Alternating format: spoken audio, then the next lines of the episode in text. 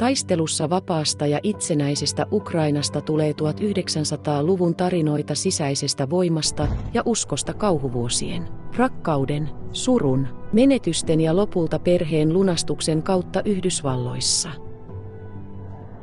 Ninan vuosisadan vanhat muistelmat elämästä, jonka hän koki Leninin ja sitten Stalinin aikana, ovat aavemaisen profeetallisia siitä, mitä ukrainalaiset kokevat nykyään Putinin aikana. Huolimatta historiastaan itsenäisenä tasavallana Venäjän diktaattorit ovat aina taistelleet pitääkseen Ukrainaa vastaan häikäilemättömän kohtelunsa salassa mestarimanipuloinnin, propagandan ja julman sorron avulla. Nämä ovat hänen muistelmiaan. Ihmiset, miksi pelkäätte marssia omassa paraatissanne? Käsikirjoitus. Niina Sorosenko. Kertoi lapsen tytär Maija Polsli. Muistan, ikään kuin se olisi eilinen. Ne synkät, synkät, ennustettavat päivät kunniajuhlissa. Ne spontaanit ilmentymät, jotka tunnistivat kansallisten vuosipäivien päivät Neuvostoliitossa. Tällainen kiire päivät. 23. Helmikuuta puna-armeijan päivä kahdeksaan. Maaliskuuta naisten päivä yksi. Toukokuuta kansainvälinen työntekijöiden päivä 7 ja 8. Marraskuuta lokakuun vallankumouksen päivät ja niin edelleen. Kyllä, minä muistan. Neuvostoliiton siirtolaisena ja näiden Yhdysvaltojen kansalaisena voin puhua kahden sivilisaation näkökulmasta ymmärtää, kuinka kukin ilmenee paraateissaan näiden kansallisen tietoisuuden juhlien kautta. Paraati on varmasti kansakunta mikrokosmuksessa. Olen innokas paraatin tarkkailija, ja kolmen viime vuosikymmenen aikana olen nähnyt paraatteja Phoenixissa, Arizonassa, ST, Paulissa, Minnesotassa ja New Yorkissa. Yksi New Yorkissa erottuu korkeasta helpotuksesta. On heinäkuun 4. päivä 1976 200-vuotisvuosi. Liityn tuhansien muiden Amerikan kansalaisten joukkoon. Kuinka toisin kuin entinen kotini Neuvostoliitossa? Täällä jalkakäytävät ovat täynnä kaiken ikäisiä ihmisiä, eikä kenenkään ole pakko tulla katsomaan paraatia. Jotkut ovat olleet täällä jo seitsemästä aamulla. Ihmiset näkevät hymyileviä, iloisia kasvoja. Kuule aitoa naurua, huolimattomia huutoja, iloisia terveisiä. Myös myyjillä on hyvä päivä hotdogit. Pretselit ja kastanjat tuskin riittävät tyydyttämään väkijoukon nälkää. Lapset nauttivat hattareista ja jäätelöstä, kuten heidän vanhempansakin. Mutta kuuntele. Musiikin äänet tulevat lähemmäs ja lähemmäksi, ja nyt sarake toisensa jälkeen marssivia nuoria. Heidän kirkkaat ja homoväreensä yhtä rikkaat ja vaihtelevat kuin amerikkalainen maisema. Kuuntele tuhansien jalkojen jyskytystä, niiden rytmistä liikkeitä, katsomassa pienten tyttöjen tanssivan ja keinuvan keppeitään. Pieni Manhattanin saari herättää myötätuntoa. Mutta on muitakin muistoja muista paraateista muissa maissa. On aamu seitsemän. Marraskuuta 1918 viettää suuren lokakuun vallankumouksen vuosipäivää.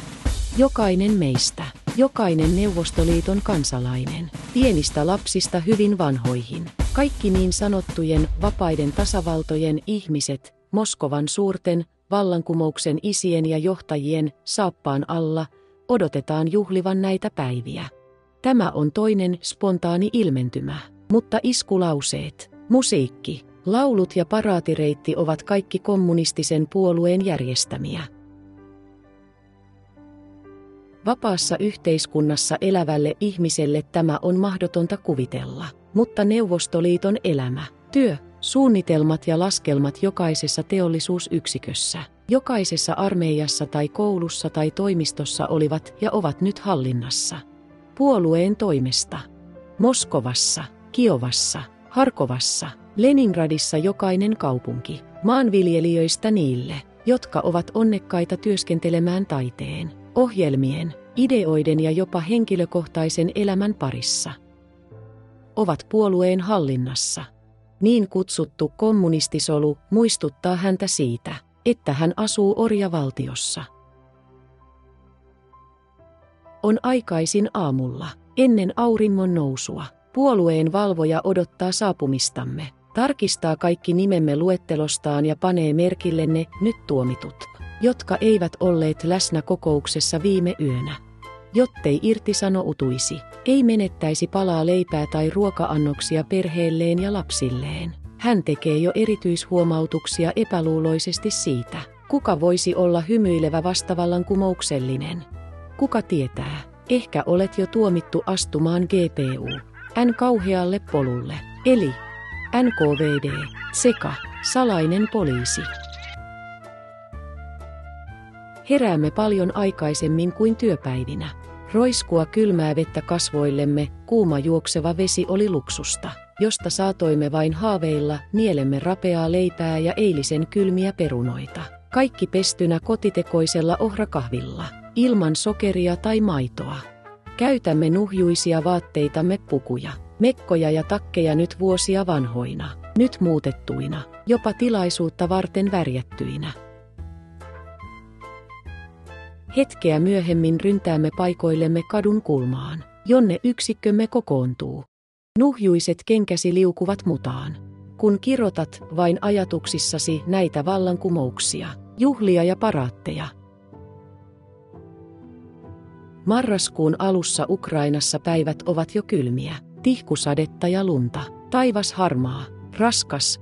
Olemme nälkäisiä ja väsyneitä, tappiollisia, mutta tämä on piilotettava puoluejohtajalle suunniteltujen ikuisten hymyjen taakse. Hän seisoo siellä muistivihko kädessään ja katselee meidän käyttäytymistämme. Hän kävelee yksikkönsä rivien edessä ja lukee huolellisesti kasvojamme. Hän, tai hän, usein se on nainen, itse on kylmä, mutta ei niin nälkäinen kuin meillä, ja hän on lämpimämpi ja paremmin pukeutunut. Hänen tehtävänsä on valvoa puoluekuria. Tiedämme sydämessämme, että hän seisoo meidän ja kuulustelujen, kidutuksen, Siperiaan karkotuksen ja jopa kuoleman välissä. Elämämme on hänen käsissään, ja kuinka hyvin hän tietää tämän. Joten hymyilemme, teeskentelemme onnellisia, ylpeitä juhlimaan suurta lokakuun vallankumousta. Mutta hiljaisuudessamme muistamme niitä, jotka vietiin pakkotyöleireille ja joita ei koskaan nähty. Muistan, että isäni ammuttiin silmieni edessä, koska hänellä ei ollut kämmenissään kovettumia. Muistan, että äitini karkotettiin pakkotyöleirille vuosiksi vain siksi, että hän vaati Kristuksen ikonin säilyttämistä kodissamme.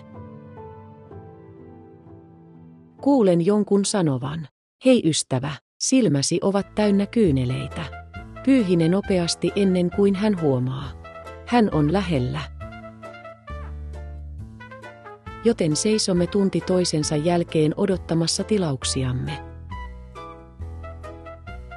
Tappaa aikaa, piristää itseäsi tai ystävääsi, jos olet huumorintajuinen henkilö, jos sellimies ei ole paikalla, jos olet varma, että vieressäsi seisova naapuri ei ole seka-agentti, salainen poliisi, ne ovat hajallaan kaikkialla, kuiskaat jotain hauskaa ystävällesi. Varo aina mainitsemasta johtajiemme mahtavia nimiä.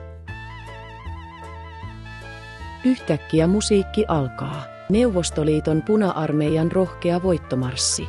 Melodia ja sanat ovat kaikki puolueen hyväksymiä. Kolumnimme alkaa liikkua. Aluksi askeleet ovat normaaleja, jopa hitaita. Askel askeleelta muut sarakkeet liikkuvat nopeammin ja on hämmennystä. Portaat venyvät pidempään ja nopeammin, jo taputellen mudassa, roiskuen vesialtaiden ja mukulakivien yli. Ihmiset ovat hengästyneitä, varsinkin vanhat ja sairaat, tukehtuvat, hikoilevat kylmässä. Mutta et anna periksi, pysy tässä kauheassa kilpailussa. Ryhmäsi johtaja, kolonnin johtaja, juoksee ensimmäisenä joka sekunti katsoen olkapäänsä yli ryhmänsä. Kuinka hyvin laukkaamme. Hän hymyilee. Hän tietää, että jos hänen kansansa ei juokse järjestäytyneesti, älä käännä päätään, hymyile paikalle, jossa isät, suuret johtajamme, tervehtivät onnellisten Neuvostoliiton kansalaisten kolonnia. että häntä rangaistaan tai erotetaan tai hänen nimensä. Lisätty pelätylle erikoislistalle. Kilpailemme eteenpäin, astumme pidempään ja nopeammin, hymyilemme kirkkaammin, iskulauseita kovemmin. Lähestymme kommunistisen puolueen arvohenkilöiden tasoa ja valmistaudumme seisomaan korkeammalle, leventämällä hymyämme näille korkeimmille valtiomiehille, näille rakastaville isille, näille puoluemiehille, poliittisen toimiston jäsenille. AKA kommunistisen puolueen korkein päätöksentekoelin. Ohimennen kolumnijohtaja näkee heidän olevan tyytyväisiä niin spontaani osoitus rakkaudesta ja kiintymyksestä äiti Venäjää kohtaan. Hänen työpaikkansa on turvattu ainakin toistaiseksi. Olemme vihdoin matkamme lopussa. Pois kaupungin aukiolta ja hymyt katoavat ahneilta kasvoiltamme. Olemme väsyneitä, kylmiä, tyhjiä, mutta pian vapaita puolueesta, poliittisesta toimistosta, kolumnijohtajasta ja kaikista roistoista, jos vain hetkeksi. Myöhemmin tänä iltana he osallistuvat runsaisiin juhliin, joissa tarjoillaan kaviaaria ja vodkatynnyreitä. Palaamme lämmittämättömiin koteihin, kylmien perunoiden ja ohrakahvimme pariin. On hämärää. Kaupungintorin valot on sytytetty. Meidän on sallittu palata koteihinsa, yksityisyyteemme. Nöyryytettynä, loukattuina, murskattuina, itseämme halveksien raahaamme luumme kotiin tukehtuen vihaan. Mutta on muutakin. Olemme velvollisia osallistumaan tähän työyksikkömme iltakokoukseen. Vieraileva puhuja, korkea-arvoinen puoluepomo Moskovasta, täällä valistaa meitä marksismin, leninismin, stalinismin periaatteissa. Jumalani, Uudelleen ja uudelleen meidän on kuunneltava näitä paljastuksia. No, tänä iltana sen sijaan, että olisimme kotona perheidemme ja rakkaittemme kanssa lepäämään tämän raivopäivän jälkeen. Kokoonnumme juhlasaliin muistuttamaan itseämme, että olemme todellakin orjia. Vannoen hengityksen alla, vihaten yhä enemmän tätä suurta lokakuun vallankumousta, sen johtajia, edustajia, sen kauhuvälineitä. Jotenkin kevyen illallisen jälkeen kaikki illallisemme ovat kevyitä, raahaamme itsemme saliin. Kuulemme paatibandin soittavan De Internationalia. Riisumme viittamme ja huivemme ja laulamme hymnämme, tämän laulun talonpojille ja työläisille. Ei ole olemassa muita lauluja tai musiikkia kuin isänmaallisia lauluja jotka ilmaisevat kiitollisuutemme rakkaista johtajistamme. Ei ole aitoja hymyjä, ei spontaania naurua, ei tansseja, ei iloa, ei ole virvokkeita, ei kaviaaria ja vodkaa, vain hien ja karkean, märän villan haju, epätoivon haju. Huomasin, että naapurini, mukava mies, joka työskentelee korkeakoulussamme, lauloi kansainvälistä hymniä niin loistokkaalla, isänmaallisella ilmeellä, joka näytti äärimmäisen iloiselta. Tunsin hänet hyvin. Hän oli erittäin kriittinen kaikkia neuvostohallinnon kauhuja kohtaan. Hän oli iso pitkä mies. Hänellä oli hyvä, syvä bassoääni. Mutta kun seisoin hänen lähellään, en kuullut pienintäkään kuiskausta. Hän avasi ja sulki suunsa herkästi kansainvälisellä melodialla ja sanoilla – mutta hän ei koskaan laulanut. Hän vain teiskenteli, katsoen iloisena juhlamiestä, joka seisoi laiturin reunalla ja katseli ja katseli yrittäen olla unohtamatta sitä, kuka ei laulanut tai joka lauloi melankolisella ilmeellä. Naapurini ei ollut koskaan ollut puolueen vihollislistalla.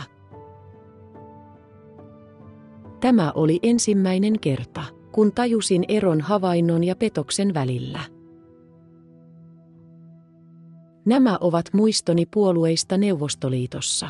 Vuonna 1936 näiden suurten päivien juhliminen muuttui radikaalisti.